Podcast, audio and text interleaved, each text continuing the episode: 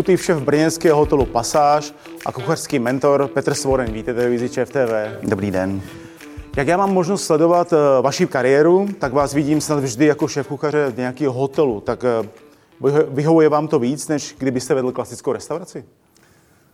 Takhle nějak jsem o tom nepřemýšlel, ale je pravda, že třeba posledních 10-15 let se pohybuji v hotelích a ve společnostech, kde vedu více restaurací nebo hotelů a vyhovuje mi to takhle, takže, takže, takže na otázku, jestli mi to vyhovuje, vyhovuje. A o čem to je? Je to prostě jako větší výzva, nebo co vás na to konkrétně láká? Ta rozmanitost? Asi. Už jednou jsme spolu dělali rozhovor a já jsem řekl, že jsem běžec a to pořád přetrvává a mám rád prostě, když je více těch výzev, nějak to prostě jako poskládat potom a vidět ten výsledek celkový. Tím nechci nějak bagatelizovat restauraci, že toho jako jedna malá restaurace, že to je nějak jako jako míň to v žádném případě. Když někdo chce něco dělat dobře, tak, tak tomu musí věnovat hodně energie. Ale, jak říkám, 10-15 let už dělám tyhle ty větší projekty a, a, a cítím se v tom dobře, takže Ono pak je to samozřejmě i o tom vedení mnohem většího týmu, než je v běžném provozu, běžné restauraci. Mm-hmm. Přesně tak, přesně tak. Je to o počtu lidí, jo, takže už musíte uh, vlastně ty lidi různě vychovávat, starat se o ně a, a, být takový mluvil jsem to taky už v někde, že prostě jste vlastně otec, kněz, psycholog, někdy i matka a musíte je narovnávat, eh, kdo co má, jak dělat. A, a zase je, je to fajn, že když to pochopí někdo, tak, tak, tak mu to taky tak vyhovuje. My se vlastně nacházíme v hotelu Pasáž v Brně, kde vlastně vy jste šéf kuchařem nebo respektive exekutiv šéfem. Vy jste zde v, v podstatě od začátku, po, po, po, už v rámci rekonstrukce jste tady nějak byl. Tak eh, měl jste možnost nějakým způsobem zasáhnout do rekonstrukce kuchyně? Uh, já tím, že, už, že tu nejsem vlastně jako první, jako šéf kuchař nebo exekutiv, hmm. tak uh, už jsem dostal restauraci na klíč, což je velké štěstí. I když je pravda, že každý šéf kuchař uh, má i v tvorbě té kuchyně svůj rukopis, ale já musím říct, že máme kuchyň zařízenou hezky, moderně a jako příjemně. Samozřejmě některé změny vyplynou podle provozu, jak se bude furt nabírat a přicházet více a více práce, ale musím říct, že máme kuchyň krásnou. Takže, takže, takže zasahovat do vybavení jste nemusel, ani jste neměl potřebu. Neměl jsem potřebu. Hmm. A restaurační část, myslím, ta část pro hosty, tam do ty jste nějakým to je obdobné, vstoupit? To je obdobné, zase už, už to bylo, akorát jsem se rozhodoval, jestli uděláme restauraci nahoře nebo dole. Uh, ukazoval jsem vám mm, prostory, jak by to mělo hmm. vypadat. Takže nakonec jsme se rozhodli, že uděláme restauraci dole, tak tam jsem si akorát nechal uh, sestavit eh, stůl na krájení chleba, takové ty drobné věci, co, co by se mi mohly v tom jako líbit ale jinak už jako samotná restaurace už byla postavená. No právě jak jsem koukal třeba jako na nádobí, příbory, porcelán, je to tady moc hezké, moc elegantní, aspoň na mě to takhle působí, tak jsem se chtěl zeptat, jak vůbec je těžké dát to všechno dohromady s nějakým vkusem. Mm-hmm. Uh, no není to nejjednodušší, protože teďka je jako asi dvě nebo tři velké firmy, které mají všechny, všechny tenhle ten servis hmm. a já si vždycky musím určit, který se mi líbí, protože když přijdu do těch jejich showroomů, tak to je nekonečný výběr a zamilujete se do těch talířů, do různých věcí, jedna, dvě, takže byste odcházel pokaždé s něčím jiným. Takže já si vždycky nastavím, co chci, v tom stylu, v jakém to chci a podle toho jsem si to i vybíral. Takže. Ono je, je pravda, máte pravdu, je to dost náročné, když přijete někam do toho showroomu, je tam spousta těch věcí, jako krásných. Mm, a, přesně, přesně tak. A to bych chtěl mít, to bych, to bych chtěl mít doma. Takhle, já si představuji vždycky vizuálně to jídlo, jak bych na tom jakoby, jakoby vypadalo, ale potom mm. si potřebuji představit eh, vlastně tu restauraci, aby to do toho sedělo a, Neříkám, že, že třeba někdy neexperimentujeme, že tam nedáme něco bláznivého, ať to vypadá úplně zase opak proti tomu, co, co, co tam máme. Ale je to těžké někdy si vybrat. Ale naštěstí je tady prostě ještě jsou jako lidi, kteří se o to starají, jako firmy, co, co mají showroomy a tyhle ty talíře, takže super. A co koncept uh, gastra, hotelu Pasáž? Je čistě váš, nebo přišlo vedení hotelu s představou, jak by se mělo vařit? Mm, čistě můj, čistě můj. Takhle jsme se domluvili s investory na začátku a je to čistě moje, jako jak byste to představoval. Jak pak dlouho trvá, než se stavíte celý gastronomický plán hotelu? Záleží, ale tím, jak jsem říkal, že už se pohybuju v hotelích už x let, takže já už to nějak jako si myslím, že to smrknu rychle. Vždycky se jenom domluvíme eh, s obchodem a s investory, na koho cílíme, co hmm. děláme, kam to patří, kde jsme a podle toho to sestavíme, takže v řádu měsíců. Hotel Pasáž není jenom o ubytování a stravování jako takovém hostů, ale jsou tady, tady možnost rautu, banketu, firmních akcí. To všechno vlastně nabaluje další a další gastronomické rozměry, formáty, nabídky. Určitě, určitě. Ale přesně jak jsem odpovídal na první otázku, už, už jak už to dělám déle, tak už hmm. víme, co a jak já si představím ten koncept i prostředí, kde jsme. Teď jsme v centru Brna, takže asi jak by jsem chtěl, aby vypadala a la kartová restaurace, a la kartový lístek, co bychom tam chtěli dávat, na koho cílíme a tak stejně eh, bufety a gastromapy a všechny tyhle ty věci sestavuju podle toho, kde jsme, kde působím, s kým pracuju a na koho cílíme. Takže ono se to dá vždycky jako sestavit eh, vlastně rychle. Jo? Ta práce kolem toho je velká, ale a to je právě to, co mě baví, že si učíme ten směr a sestavíme to. Zasahuje vám eh, do kuchyně eh, nějakým způsobem vedení hotelům? Teď mám na mysli, jestli třeba mají zájem ochutnávat eh, nový, určitě, nové věci, určitě, nové určitě, pokrmy? Určitě. Nebo spíš já mám zájem dávat ochutnávat. Jo, já jsem rád, hmm. já to, když něco vytvořím nebo vymyslím, tak to různě s kolegy konzultujeme všichni a pak si pozýváme investory a ty to všichni zkouší a říkáme si k tomu různě, komu to chutná, komu nechutná. Protože podle mě je důležité, když to jídlo odvedete správně a je dobré a já jsem s ním spokojený, tak to neznamená, že to bude chutnat všem a všichni budou spokojení každý jsme přece jenom Češi, ale to je jako celosvětové, každý má svoji nějakou připomínku k něčemu. Ale důležité je, já to i mám rád, když ty lidi si o tom jídle povídají, když si prostě řeknou, co by mu tam vadilo, nevadilo, nebo naopak, když to chválí, to máme všichni rádi, ale zase taková ta i záporná odezva je, je fajn, že vás to může posunout nebo ne. A co je vlastně k tomu všechno potřeba, když, když stavíte to menu? Objíždíte si třeba sám osobně dodavatele, nějaký farmáře, nebo u takto velkého hotelu to vlastně ani nejde, nebo jak je to? Uh, Objíždím si dodavatele, hledáme si nějaké i, jako samozřejmě, ať to není kliše lokální a takové, ale působil jsem dlouho na horách, tak už tam mám nějaké prostě výroby síru a e, různé tady ryby ze sádek a takové, ale zase, jak říkáte, jsme velký hotel, takže to všechno jako nemůžou pojmout, takže si pomáháme velkými společnostmi, jako je Makro a Novako, jako asi všichni, ale snažíme se mít všechno spíš na à la carte e, od, od místních dodavatelů nebo od nějakých menších lidí, co se tomu věnují a vím, že tomu dali tu lásku, co tomu dáváme my tomu jídlu potom, tak jak to je té symbioze stejné. Hmm. A jakým způsobem eh, jste stavil nebo stavíte tým? Dá se vůbec v dnešní postpandemické době, jestli to tak můžu nazvat, Dají se vůbec sehnat kvalitní lidi do, do gastra, do kuchyně? Tak já jsem měl tady při tvorbě základního týmu velké štěstí, protože mi přicházeli lidi uh, fajn, ale jak už postupně, jak jsem se to naučil, tak já vycházím spíš teďka z empatie. Ten člověk mě musí prostě já ho musím cítit jako normálního člověka. Jo. To ani nejde o to, jestli je to obrovský odborník nebo není, ale musí to být normální člověk, který zapadne do týmu a není to eh, rychlým slovem debil, jo, s kterým denně budu mít eh, problém, anebo hmm. ostatní kolegové a já vždycky používám větu, co umím já, naučím vás, co umíte vy, naučíte mě a předáváme si všechny tyhle ty informace. Samozřejmě právo veta je moje, ale já chci, aby všichni byli vtáhnutí do toho děje, ať to není jenom jako rutinní odvedení práce, naklepu, obalím, usmažím, vydám, čau. Jo. Že to musí být prostě v tom ten život ve všem, aby, aby ty lidi se jako o tom bavili, aby to nějak, aby, aby to bylo prostě týmová práce kompletně. Vlastně, jestli to, jestli to správně chápu, jednak, aby byli ty lidi eh, dohromady kreativní, aby, aby vlastně ten člověk i zapadnul do toho týmu, tak, aby nějakým způsobem tak. nevyčníval, ať to negativně nebo... Jasně, ale... ale zase na druhou stranu jako vyčnívat může, jsme, jsme lidi, že každý má svoji osobnost, ale nesmí to být um, naruš, narušitel. A kolik lidí v týmu potřebujete tak, abyste mohl pokryt gastronomické potřeby hotelu? To je taky jako těžká otázka. Eh, momentálně máme v týmu cca 10 lidí, ale postupně, jak se budou sbírat eh, lidé a kšeft bude růst, tak budeme potřebovat víc a víc, takže myslím si, že ani nechci říct finálové číslo, kolik, kolik lidí budu potřebovat, ale hromadu. hromadu. Tak tak hlavně by bylo z čeho brát. Hlavně, no, to je další věc, čeho se bojím, že lidi už nebyli a v dnešní době už asi nebudou vůbec. Bude toho čím dál tím méně, přestávají věřit našemu oboru a odcházejí různě do skladu a do prodejen a tak. Velký nešvar toho vidím v tom, že dostávali výplaty různě jako na černo a tak a teď zjistili, že můžou dostávat všechno legálně mají soboty, neděle volné, nestojí nad nimi žádný svoreň, který po nich křičí, nebo já nekřičím, nekřičím. a málo kdo si uvědomuje, co to je za práci. Je to obrovský stres, fyzická, psychická námaha. A pokud ten člověk nemá v sobě a teď se naučí dělat někde něco jiného, i když u pásu, monotonní práci a vyhovuje mu to, tak už se nevrátí. Odchází domů s čistou hlavou. Odchází domů má, s čistou hlavou. Má večery volné Přesně a víkendy tak. třeba také. Přesně tak. Co jsou Přesně ty jakoby v úvozovkách výhody toho? Na druhou stranu nebude v tom kreativním týmu s vámi. a to je velká chyba. Vy jste vlastně otvírali hotel eh, v době pandemie. Bylo to tak nějak? A jak se takový provoz vůbec startuje do lockdownu s nabídkou jídla sebou, když primárně je to koncept zaměřený pro hosty, kteří tady sedí a vychutnávají si vaše pokrmy?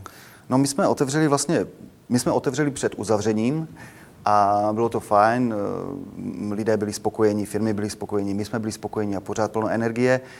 A pak přišlo lockdown. ano, lockdown a pro nás bylo zbytečné eh, experimentovat s krabičkami, s rozvozem. My jsme samozřejmě úplně na začátku něco zkoušeli, ale eh, byli jsme všichni doma na překážkách a tím jsme to uzavřeli.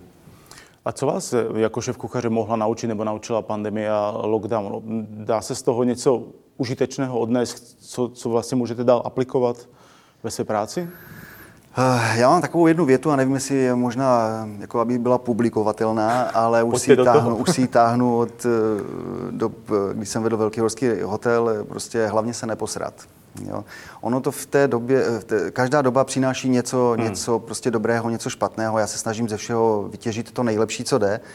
A pro mě, já jsem měl aspoň trošku více času věnovat se projektům, které, prostě na které jsem čas neměl. A všem investorům jsem vysvětloval, že je teďka asi vhodná doba na to opravovat, stavět, účastnit se celé změny, celého konceptu, protože bylo zavřeno a vypadalo to, že bude dlouho zavřeno, takže měli na to prostor. Takže jsme kreslili nové kuchyně a vymýšleli jsme koncepty a přicházely věci, které jsem třeba nečekal. Natáčel jsem online recepty pro nějakou velkou firmu a, a přicházely různé věci. Tak jak hmm. říkám, je prostě každý, každá doba nabídne něco, něco nového. Ale byla to taková doba temná pro gastra. Doufám, a. že už se to nebude opakovat. To doufáme všichni. A máte nějakou prognózu eh, kdy, osobní, kdyby se mohl vrátit cestovní ruch, ruch a hotelnictví do dřívějších kolejí, pokud se vůbec vrátí do dřívějších kolejí?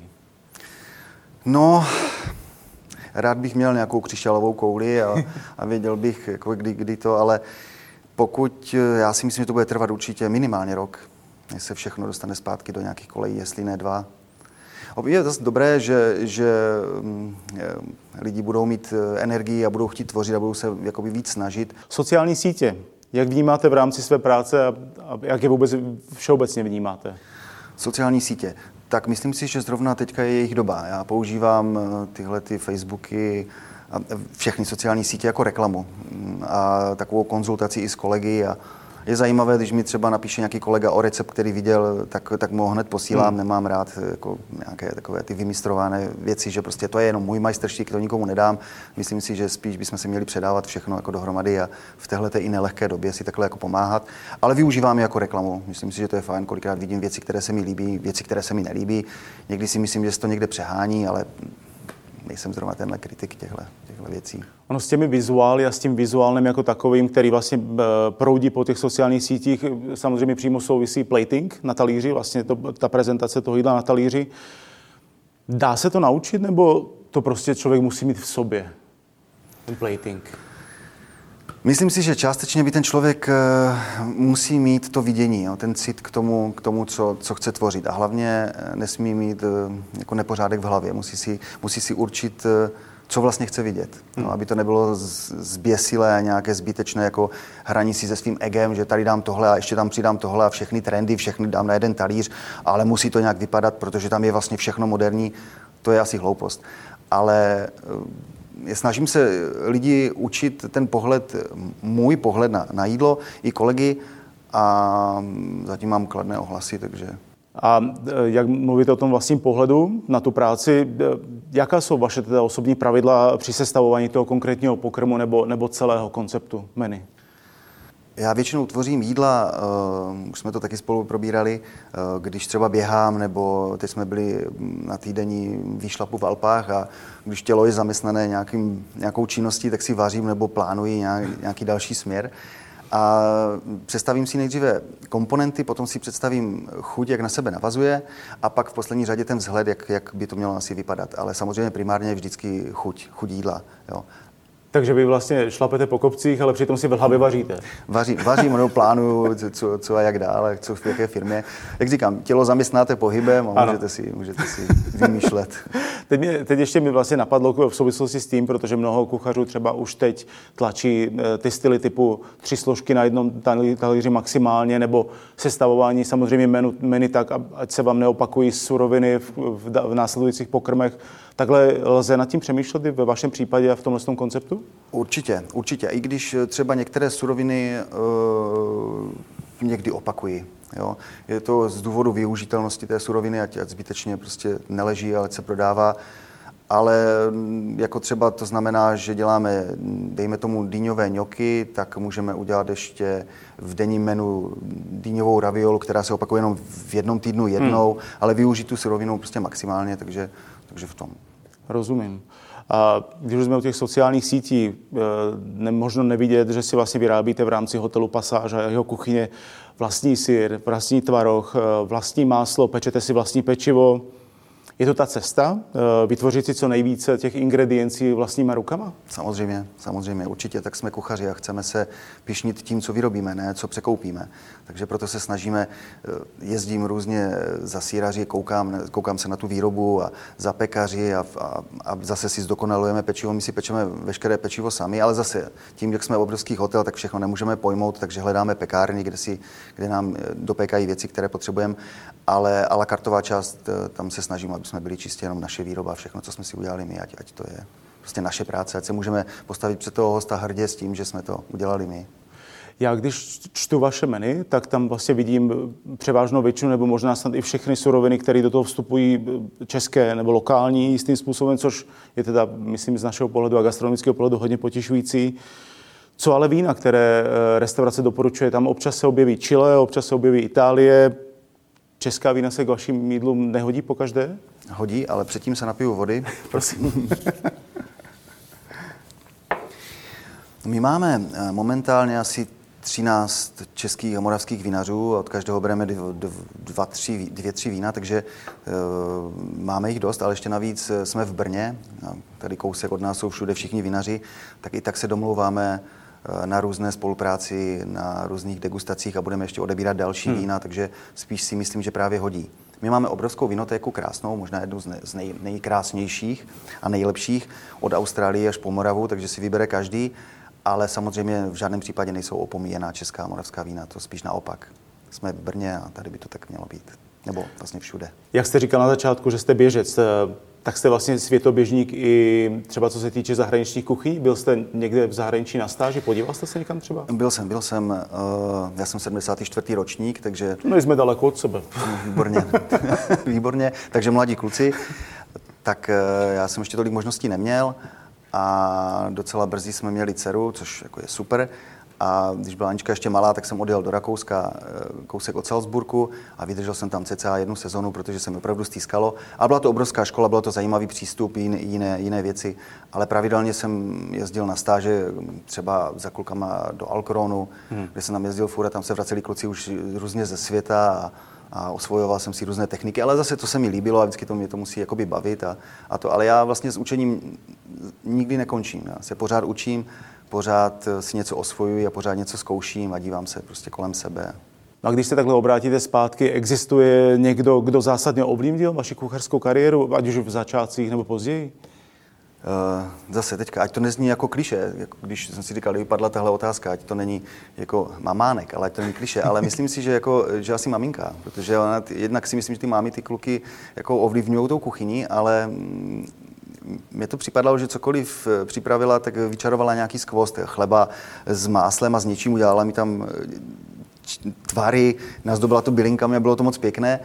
Neříkám, že to byl úplně ten začátek, ale asi, asi, asi takhle. Pak samozřejmě různí kolegové a samozřejmě Svatopluk Kuřátko. Že? To je... Svatopluk Kuřátko, samozřejmě. S tím jsme měli taky rozhovor, Silvestrovský, myslím, ve Vizi Čefovi. Mm-hmm. A všichni sledujeme na sociálních sítích, které jsme, jsme zmiňovali, eh, kuchaře po celém světě. Stane se vám někdy třeba, že se podíváte na jeho pr- na práci konkrétního kuchaře a řeknete si, tak to je fakt frajer, tam bych chtěl jednou někdy být? Určitě, určitě, stává se to často. Ale zase na druhou stranu se stává často, že se podívám na některé fotografie kolegů a řeknu si, že tam bych nechtěl být nikdy. tam bych nechtěl být nikdy. Ale ještě jsem se vrátil k těm vzorům, tak nemusíme chodit. Samozřejmě koukám na ty nejlepší a, a snažíme se prostě všichni nějak inspirovat. Ale já třeba nemám rád úplně jakože kopírování, to není můj styl. Já si maximálně třeba ohodnotím skladbu surovin, vyzkouším si to, ale potom si to podle sebe nějak sestavím. Ale nemusíme chodit daleko, teď, teď třeba moc, moc si vážím uh, Romana Pauluse, Radka Kašpárka, Oldisa Hajdáka. Tihle kluci nám ukázali, že to tady u nás jde prostě a jsou skvělí. Jo, jako. Ale tím zase nechci nikoho jmenovat a nikoho opomenout, protože je spousta kolegů, kteří jsou skvělí a, a Nejsou za stolik vidět. A nejsou za stolik vidět, přesně tak, přesně tak. Tak vám moc děkuji za rozhovor. Hostem Viziče FT byl Petr Svoreň. Petře, moc vám děkuji a co vám daří. Taky moc děkuji. Naschledanou. To byla další epizoda z podcastu magazínu Viziče.